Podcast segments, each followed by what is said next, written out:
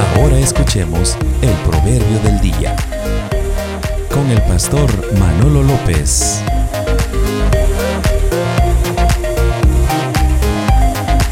Con el pastor Manolo López. Todo el que quiera ser sabio, que comience por obedecer a Dios. Conocer al Dios Santo es dar muestra de inteligencia.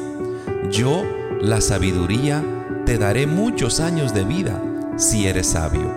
Tú eres quien sale ganando, pero si eres malcriado, sufrirás las consecuencias. Sigue escuchando nuestra emisora radial.